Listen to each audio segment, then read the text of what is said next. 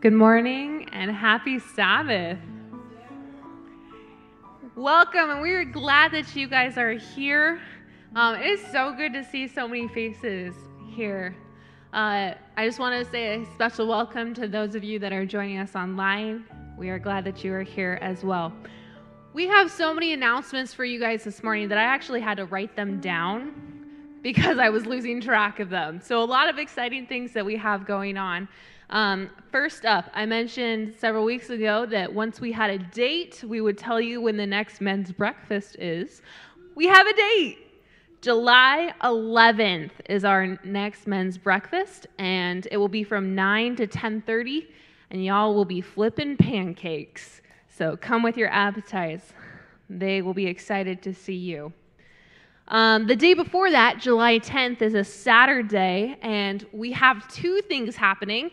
After church, we will be having potluck in the park. That's out at Leslie Groves, uh, following the church service. And then also, we will be having Mosaic at Leslie Groves after that as well. And so we're going to have potluck in the park, and then we'll have Mosaic later in that afternoon. And so lots of exciting things happening at uh, that day, July 10th, in Leslie Groves. Also, Children's Sabbath School um, is still looking to have some helpers. Uh, if you would like or interested in helping teach, we are looking for some more people to help out. And hopefully, if we can get the help, we will be starting that July 17th. If you're interested or maybe know of someone who might be interested, please let Keeney Mitchell know. Today is our last sermon in our series, The Encounter, Forever Encounters. And so we're excited that, you know, you've got on this journey with us through Forever Encounters. Um, during the summer, we're going to be doing a la carte sermons, so we're not going to be following a sermon series, and then we'll start a new sermon series up in the fall. Um, but today is our last day of our Forever Encounters series. And then, last but not least, um, our member John Smith is slowly recovering, um, but he still desperately needs our prayers. And so we want to pray for John Smith and his family and for uh, the situation surrounding that. So we really need your prayer in that. Welcome. We're glad you're here. Please go ahead and stand with me in worship.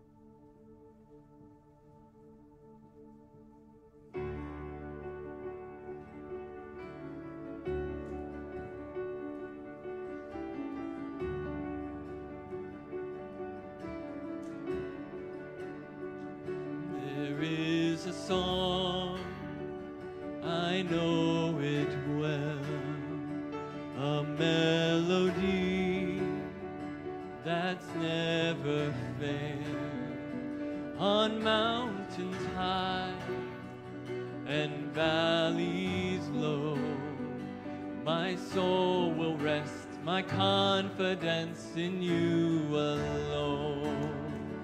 My hope has a name.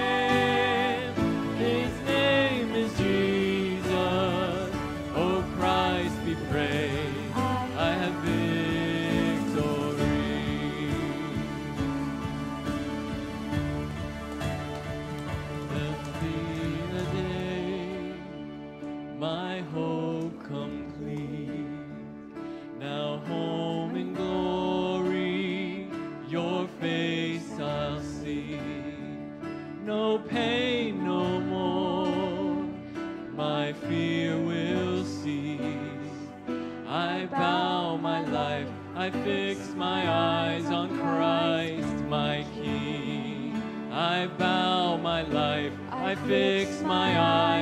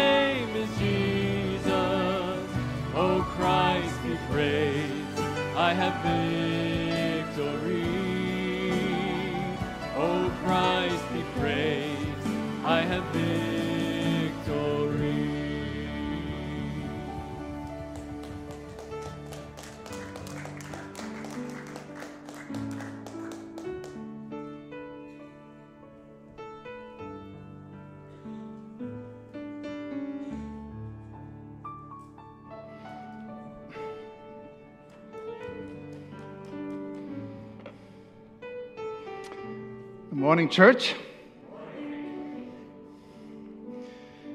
I can't tell you, it still feels so good to be able to say that and actually see people in the church and hear people in the church say good morning back.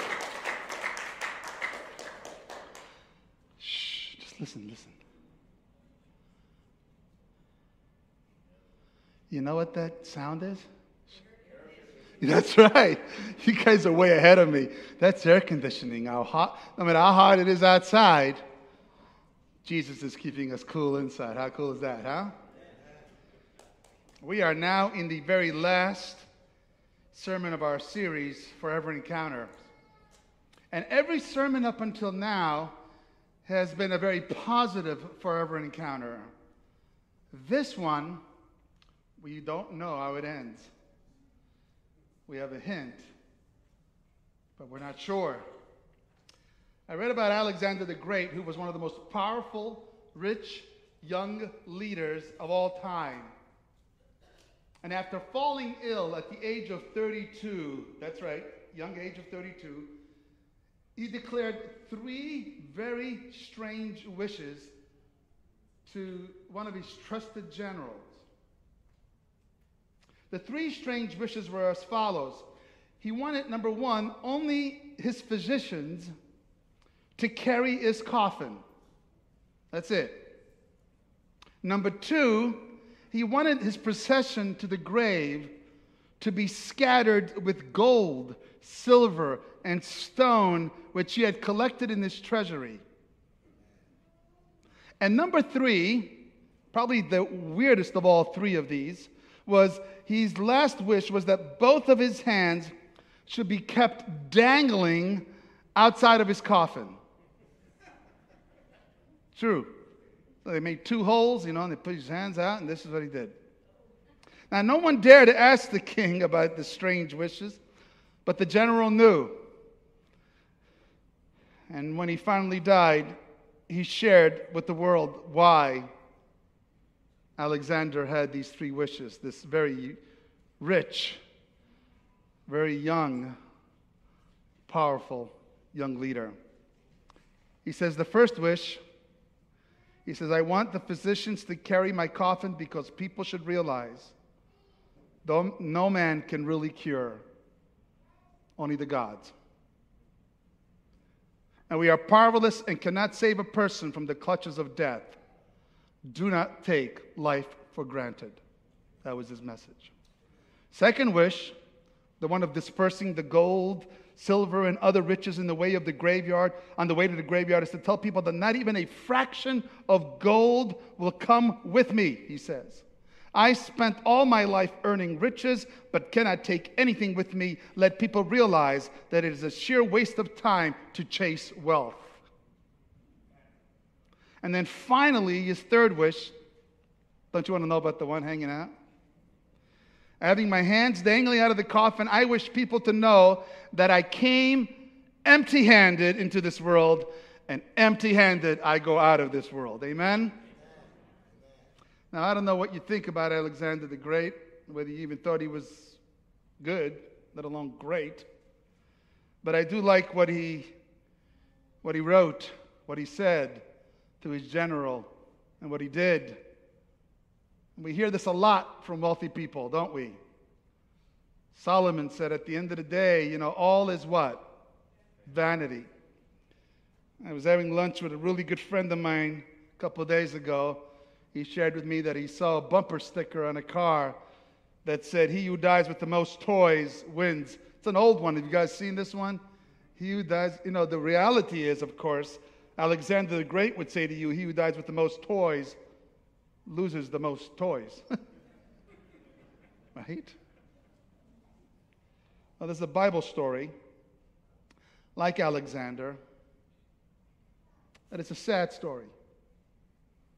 It's also about a very wealthy, young, powerful ruler. In fact, we know the story as the story of the rich young ruler. Have you heard of it? Mm, Jesus doesn't tell this as a parable. This is apparently something that actually happened during his lifetime because all uh, three of the synoptic gospels talk about it Mark, Matthew, and Luke. Have you ever had a life defining moment? a moment in your life where it fundamentally changes the direction of your life. It has the potential to alter the trajectory of your life. Have you, have you ever had a moment like that? I've had a couple in my life. I wonder what your defining moments have been. I wonder if you, if you took out a journal and you can list them, if you would be able to do so, how would you feel? How would you react if those defining moments became public domain?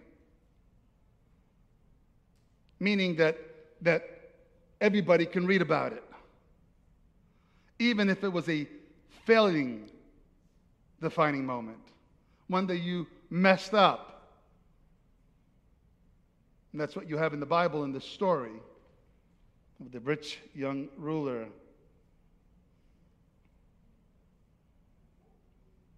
As this young man approaches Jesus, the Gospel of Mark says he falls to his knees. I think he's thinking maybe, just maybe, he was the one that would answer the burning questions that kindled deep within his heart. I'm going to take the story mostly from the Gospel of Matthew, if you don't mind. And if you want to follow in your Bibles, it's Matthew 19, but it'll also be on the screen. I'm going to start with verse 16. And it says this in Matthew 19, verse 16 it says, Just then, a man came up to Jesus and asked, Teacher, Rabbi, what good thing must I do to get eternal life?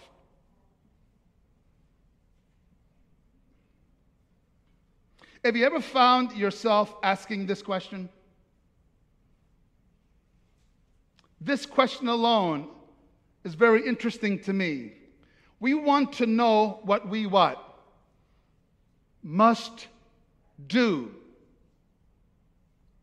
We have become really good at being living doers rather than what we were designed to be, and that was living beings. what must we do? I want to know what we can do.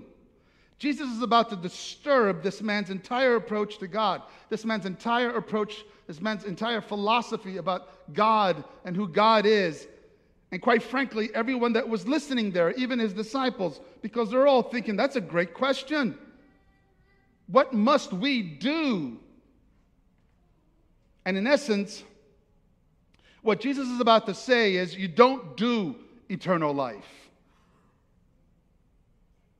You be connected so that you can be inspired and so you can be influenced and you can be changed. That's how you get eternal life. It's not about what we do, it's about what we be. And that is in a relationship with the one and only person, being that can save our lives, and that is who? Jesus Christ. So Jesus kind of follows along and says, okay, we'll play this game. You want to play the what shall we do game? Let's play the what shall we do game. He says, Why do you ask me about what is good? Another version says, Why do you call me good? There's only one person that's good, and that's God. And in essence, what Jesus is going to say here is so if you think I'm good, do you think I am good enough? Good enough to enrich your life beyond your imagination? Am I good enough? Because you say I'm good, and only God is good. So he says, Why do you ask me about what is good? Jesus replied, There's only one who is good. If you want to enter life, keep the commandments. You want to do do? This is the do. If you're interested in doing, here you go. And the man is all ears and he's like, Well, which ones? I love what Jesus says here. Pay attention to the commandments that he states and the ones that he does not state. Jesus replied, Well, you shall not murder. Check. You shall not commit adultery? Check. You shall not steal? Check. You shall not give false testimony? Of course, check. Honor your father and mother? Check. Love your neighbors as yourself? Okay, check. By the way, you notice that's not one of the ten? That's all the other ones put together? I love the way Jesus baits this young man. He, sits, he sets him up kind of for like a sequential kind of a thing. Like, for example, if I said to you two, four, six, you would say, Yeah, see that? Set you up for that one. If I would say to you Monday, Tuesday, Wednesday, you would say Thursday. Yes, of course. And this is what Jesus is doing right now. He is setting him up. The guy says, What good thing must I do? And then Jesus says, Do you want to do the commandments? Do the commandments? And he says, Which ones? That's the second question. And then the third question, Well, wait a minute, what am I missing? See, that's, that's a setup. That's Jesus baiting. Those of you who are fishermen, you know exactly what I'm talking about. Baiting this man and then reeling him in. Matthew 19, 20 says, All these I have kept. The young man said, What do I still lack? Well, maybe what you lack is the ones I didn't mention. More specifically, have no other gods but me. Because at the end of the day, you are God's masterpiece. But so many of us live as if we are our own masterpiece. Look what I've created. And that's what this man was doing. He was saying, Look at this masterpiece I have. What am I missing? What am I doing wrong? Have you ever felt like something is missing?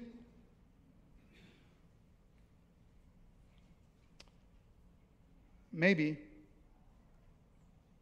some of you have been just like this rich young ruler,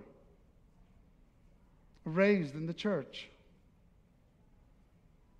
As some would say, born on the bus.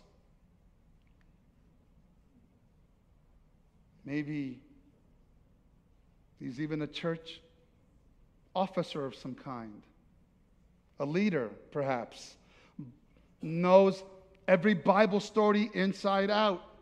You sit here, maybe even some of you are sitting here right now. Yeah, I've heard this story a thousand times. And one of the things I love to say is do not let the familiarity of this story rob you of its blessing. Because we can so easily get caught up in autopilot. We can so easily get caught up in, in, in, in, doing routine. Everyone sees the outside of you and cheers, but on the inside, you're empty. I've had discussions with people that have been members for many, many, many years, and, and they've been good people. And they've contributed to society.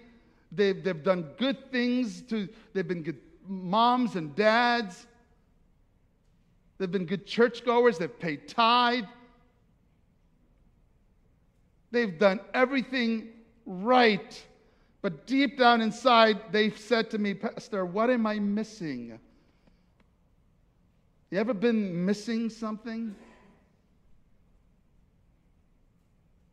The other day I, I, I was uh, in a hurry, I had to get out and go somewhere, and I grabbed my wallet and I grabbed my phone and grabbed everything, my bag. I knew that I was going to get there. But, you know, there was like this deep thing inside, like something is missing, you know?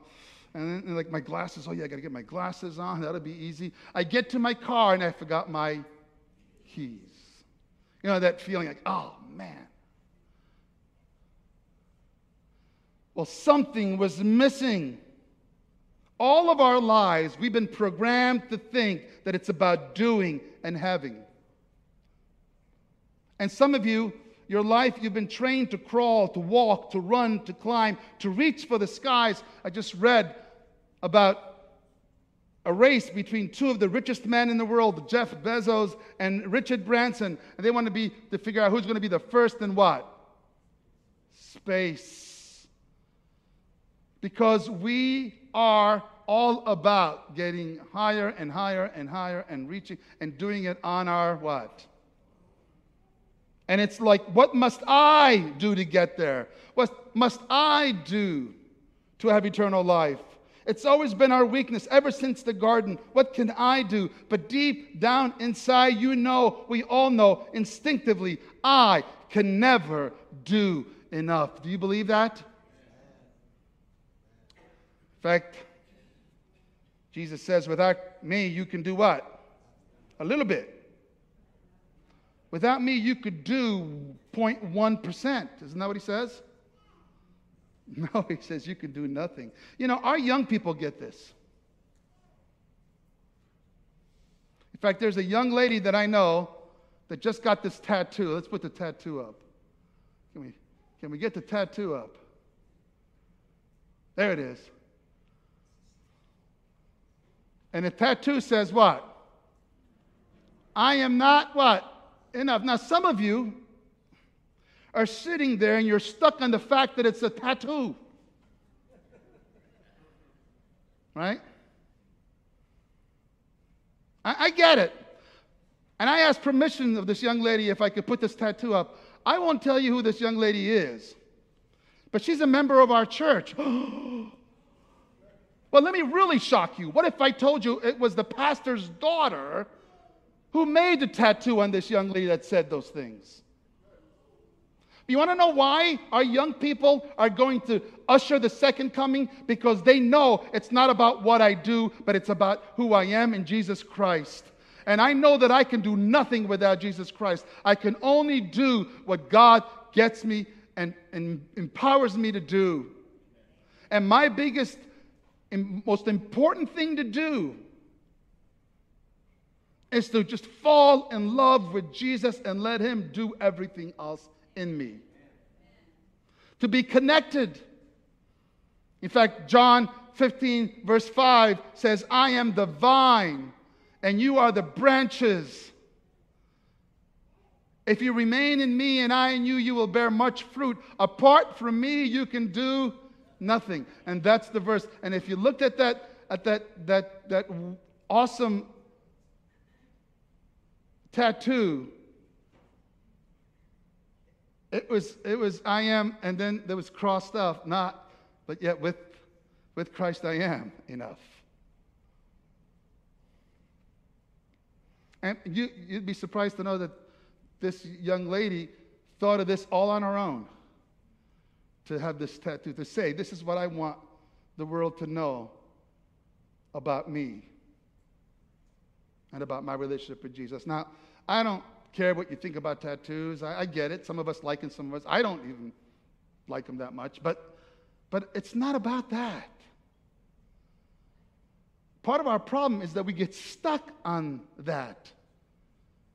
We are just like this rich young ruler because we get stuck on the do and the don't, and we miss what God has for us. How are we doing out there? So, what do I still lack? I love this because the Bible tells us that when this young man asked that question, the Gospel of Mark says that Jesus looked at him and loved him. It was right at this point. That's when it throws that in. Because Mark was a young guy himself, and, he, and he, he caught on something that the other two did not. Is like, wait a minute. Jesus looked at him and loved him. And if you've been doing church for a long time and you feel like something is missing, just listen to me. There's nothing wrong with you. And God doesn't love you any less. But He wants so much for you to grab a hold of this wonderful, amazing truth. You don't do eternal life.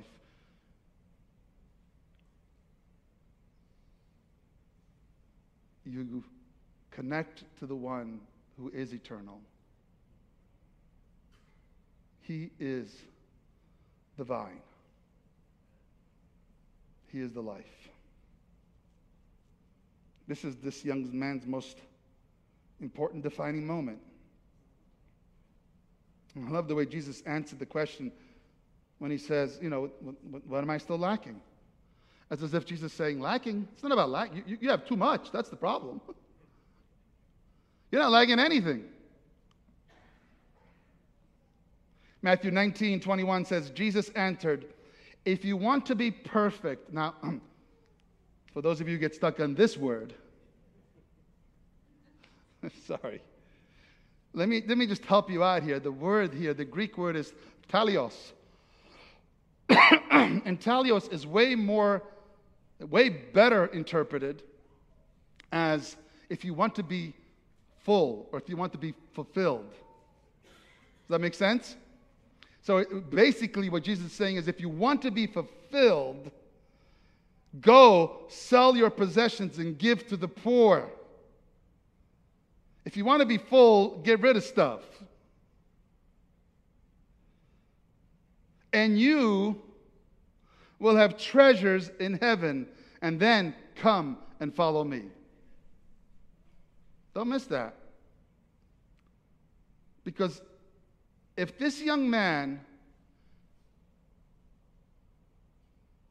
had answered differently, he would have been one of the disciples.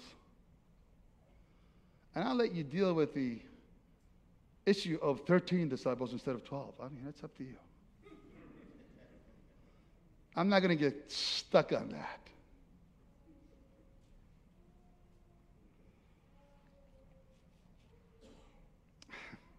Wow. And then verse 19, uh, chapter 19, verse 22 says, When the young man heard this, he was overjoyed and said, I will, I will give everything to the poor, and I will follow you.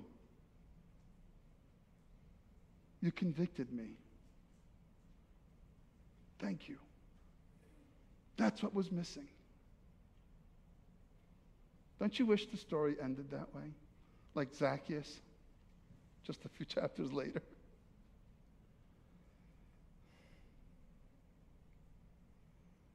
When the young man heard this, he went away sad because he had great wealth. He went away crying. Because when you've defined your life by wealth instead of significance, that's hard to hear, isn't it?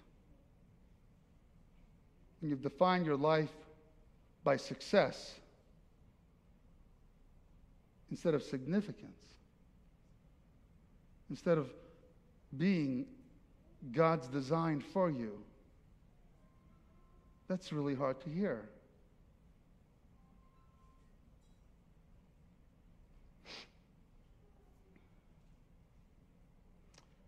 You know, there are times when I'll preach a sermon, I'm looking out at the audience, and I see some of you, some of you nodding. I get it. You know, that's okay. It's that time of the afternoon sometimes, you know. But sometimes I'll say something, and for some reason, it touches you, and, and you begin to cry.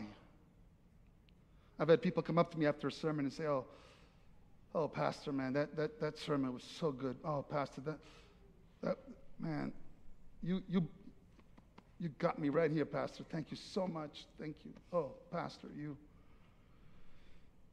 you ruined me. I bet people say, you ruined me today. Oh, my goodness, you know. But I always wonder is that the goal? Or is the goal of the word to get us to surrender? To let go. You know what I'm saying? Because in essence, what Jesus was saying was let go. Three things, if I can share those with you. Let go of the idea that stuff is going to make you happy.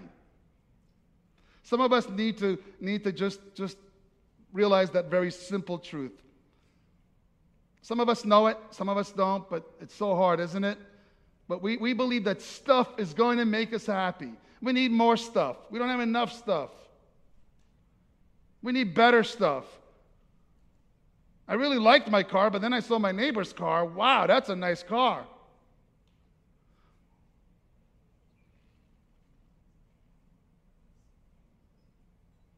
We have to let go of the idea that stuff is going to make me happy. Number two, let go of the idea that of defining our identity by climbing the ladder of success. And then finally, I love this one. Let go of the idea that it's possible to save myself.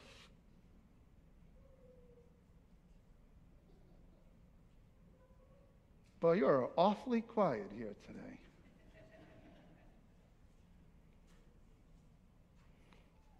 You know, Steve Jobs, the inventor of Apple and very wealthy man, lying in bed while his horrible disease was withering him away, wrote these words I reached the pinnacle of success in the business world.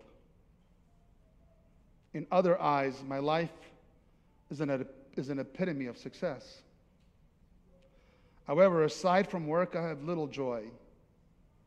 In the end, wealth is only a fact of life that I am accustomed to.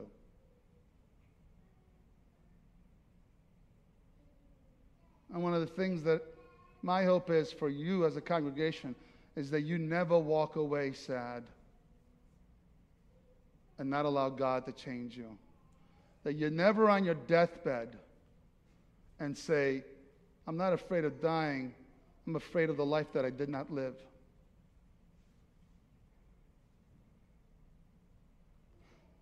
Matthew 19, 23 continues. Then Jesus said to his disciples, and I, I you know, I bet that, I bet that he was sad as he was saying this. I bet he was, it was hard for him to say this. He said, I tell you that truly, I tell you, it is hard for someone who is rich to enter the kingdom of heaven. Again, I tell you, it is easier for a camel to go through the eye of a needle than for someone who is rich to enter the kingdom of heaven.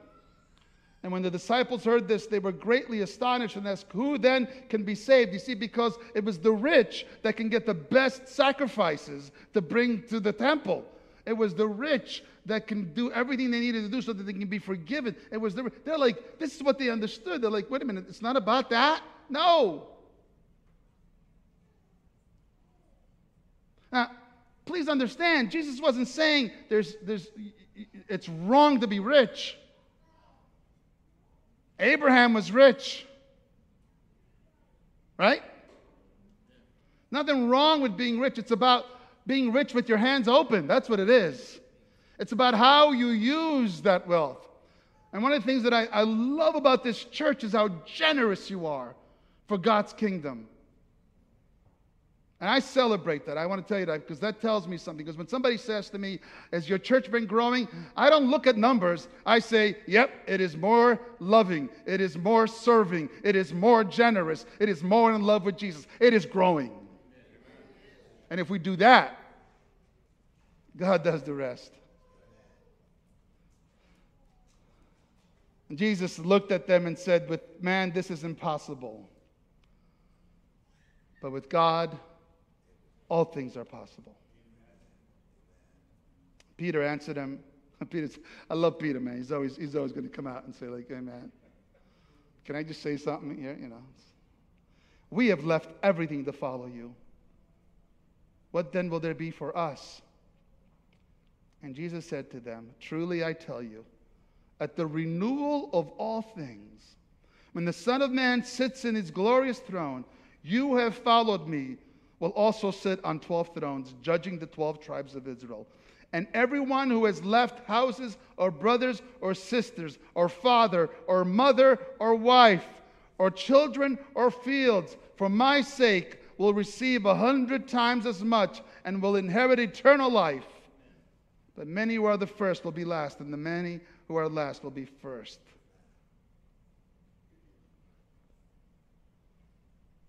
And so while the piano plays,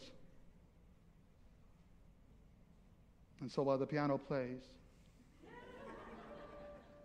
thanks. I remember one of my defining moments. I was in church, small little church. There's only about 20 of us in there. I don't even remember the sermon the pastor preached. In fact, I don't even think it was the pastor. I think it was the head elder, Brother Tommy. Brother Tommy was this convert from, from the Baptist church. Big guy. He would walk into the church and he'd be like, Welcome, brother. You know, give you this hug, every bone in my. It was like going to a chiropractor every Saturday morning, man. I loved him. And he'd always preach on revival. That's what it was. I don't remember the exact sermon, but it was, I know it was on revival. And then he did something that is so strong in the Baptist tradition. It's called an altar call. An altar call for baptism.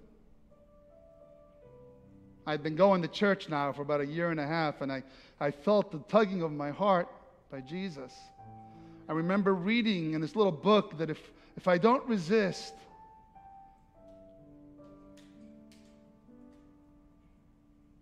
But I remember also my, my, my, mom and my dad begging me not to. They're good Catholic parents. They thought I'd, I'd be going to hell if I got baptized in a Protestant church. My mom said, Don't you, you get baptized, don't you walk in here.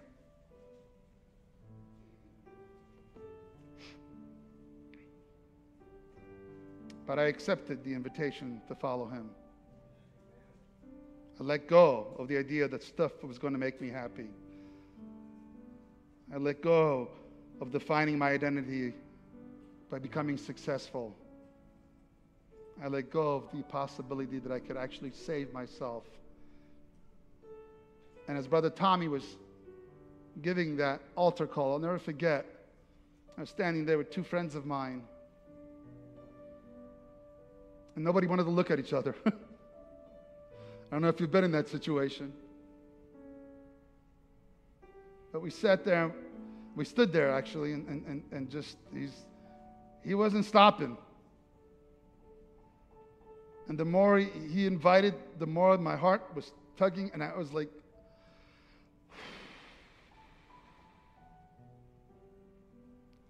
I remember at one point he said, I don't want your money. God does not want your money. So that's good. Because I was kind of poor anyway. he said, God wants everything, He wants your whole life. Hmm. And somehow something began to shake in my legs, and I asked my buddy to move out of the way, and he got the hint, and he was like, okay, well, you're going, I'm going. And the next guy was like, okay, well, if you guys are going, I'm going. And all three of us make our way up. And then I began to sob like a baby. Now I know that our religion is an intelligent religion. And that we often try to shy away from these emotional moments. But can I tell you something? If the heart is not connected to the mind, something is missing. Are you following what I'm saying? What is missing? So here's what I want right now. I'd love for you to stand, all of you. Just go ahead and stand.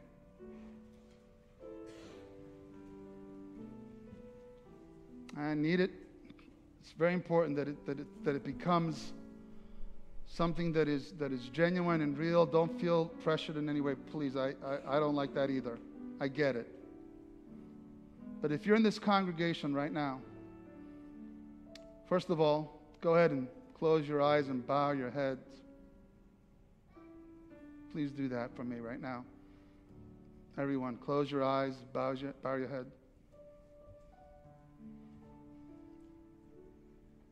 If you've been thinking about giving your life to Jesus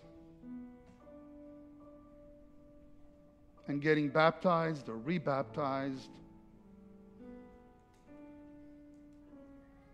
would you raise your hand high for him? It doesn't have to be right now. I'm not going to do it right now.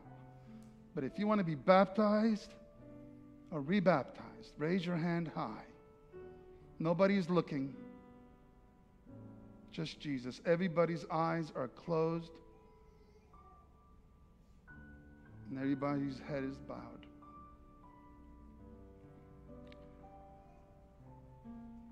I'm going to give you a few more moments. A couple of you, thank you so much for raising your hand. If there's anybody else, raise your hand high. Let Jesus know. It is okay.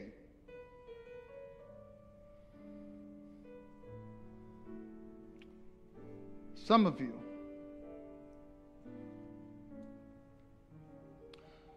some of you have been baptized, you've been going to church and you love Jesus and you know that with all your heart, but you feel like maybe maybe because of the past year and all that's been going on or maybe because of things in your life You've kind of relaxed a bit and you need to rededicate your life to Jesus.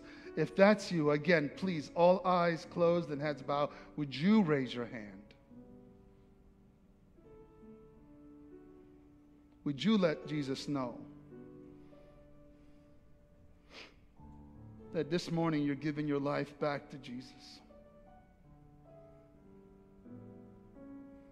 Do not walk away sad today because I'm going to tell you right now if you're in this room and you've given your life to Jesus and you've accepted his life on behalf of yours, God, the Bible says, has given you eternal life.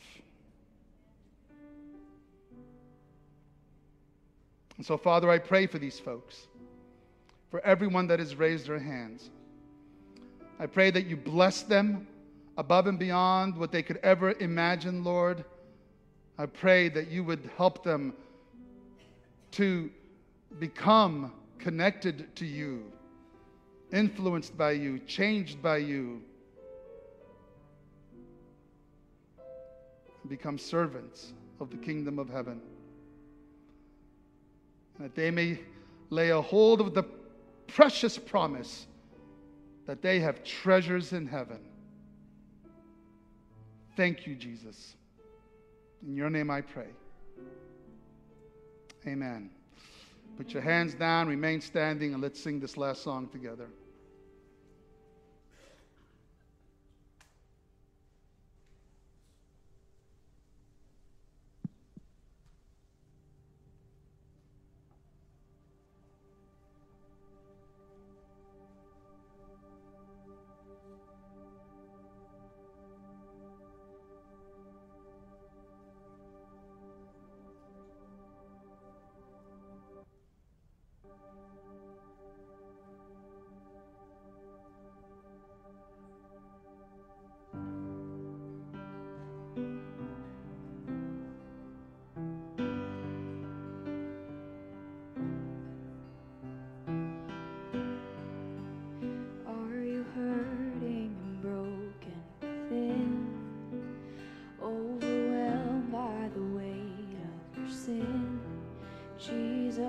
Is calling.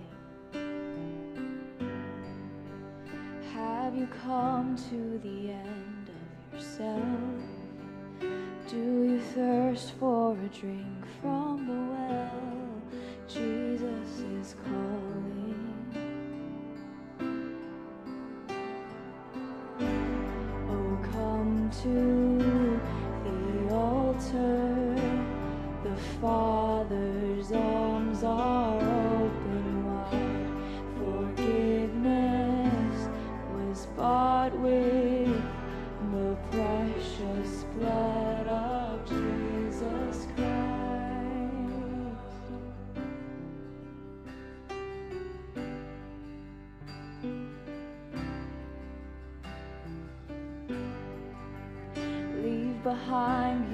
regrets and mistakes. Come today, there's no reason to wait. Jesus is calling. Bring your sorrows and trade them for joys.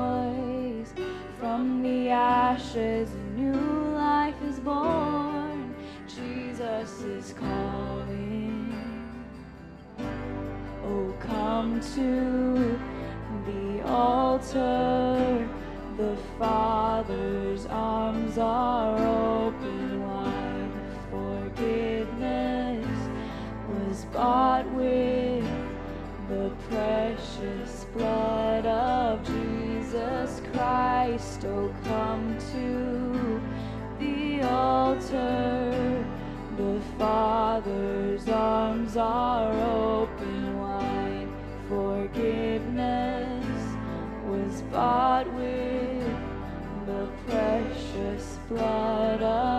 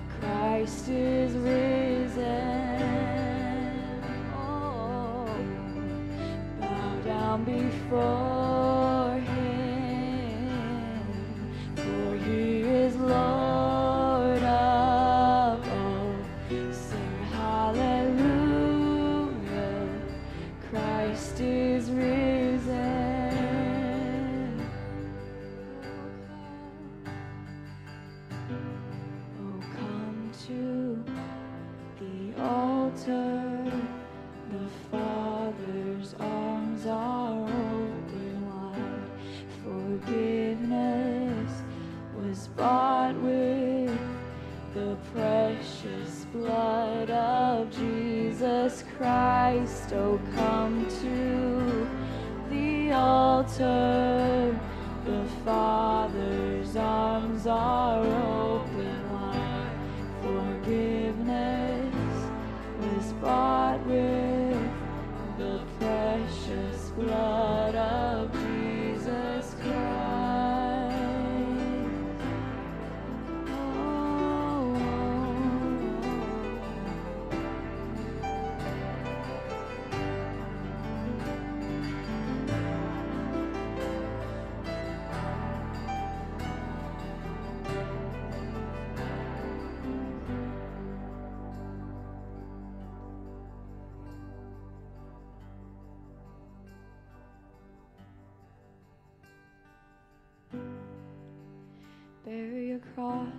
You wait for the crown.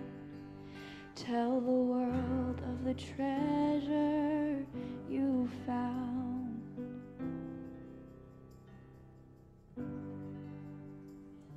Amen. Pray with me. Oh, Father, I pray, Lord, that as we consider these forever encounters that we've been talking about in the past few months, Lord, I pray that